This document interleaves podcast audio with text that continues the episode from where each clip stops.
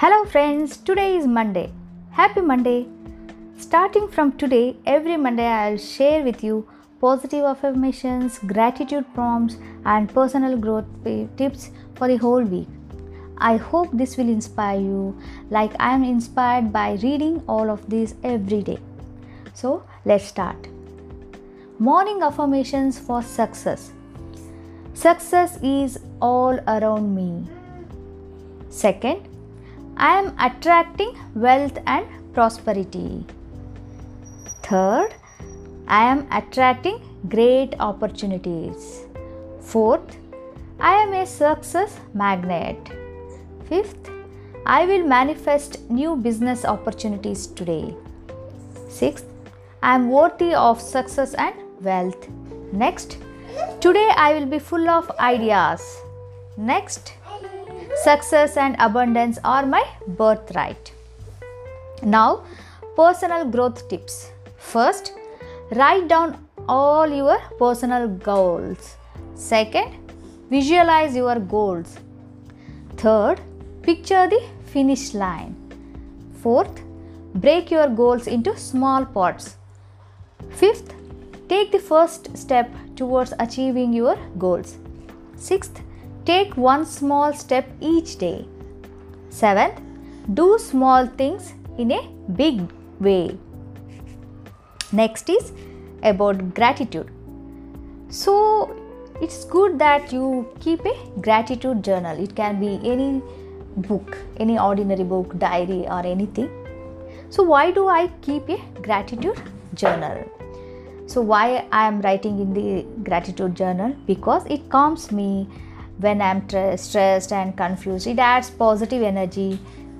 So, at the end of the day, when I write at least two lines of gratitude, it helps me a lot in my mindset, keeping my positive mindset. So, I write and reflect on all the things that I am thankful for each day, and I'll experience more peace in life. And it creates space and time, and uh, to keep a uh, this positive mindset so we can just ha- take out just two minutes from our uh, daily life and we can keep a journal and write two lines. So it gives so the amount you spend for writing so it gives so many like thousand times many many times of benefits okay? So now i'll share few of the uh, gratitude prompts for the whole week First, describe your favorite moment of the day. What was it and why is it your favorite moment? When we focus on small moments, we recognize the importance of each day. Think about the day you are having now. What was special to you? Second, describe your favorite person and list all that person's good qualities. Write about one or more of those qualities. You can write one journal entry for each quality you like about that person.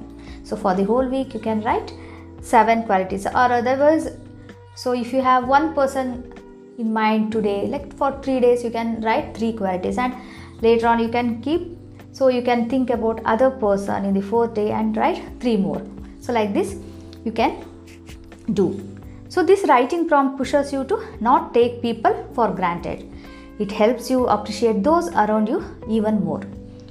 Third prompt write about a random act of kindness from another person.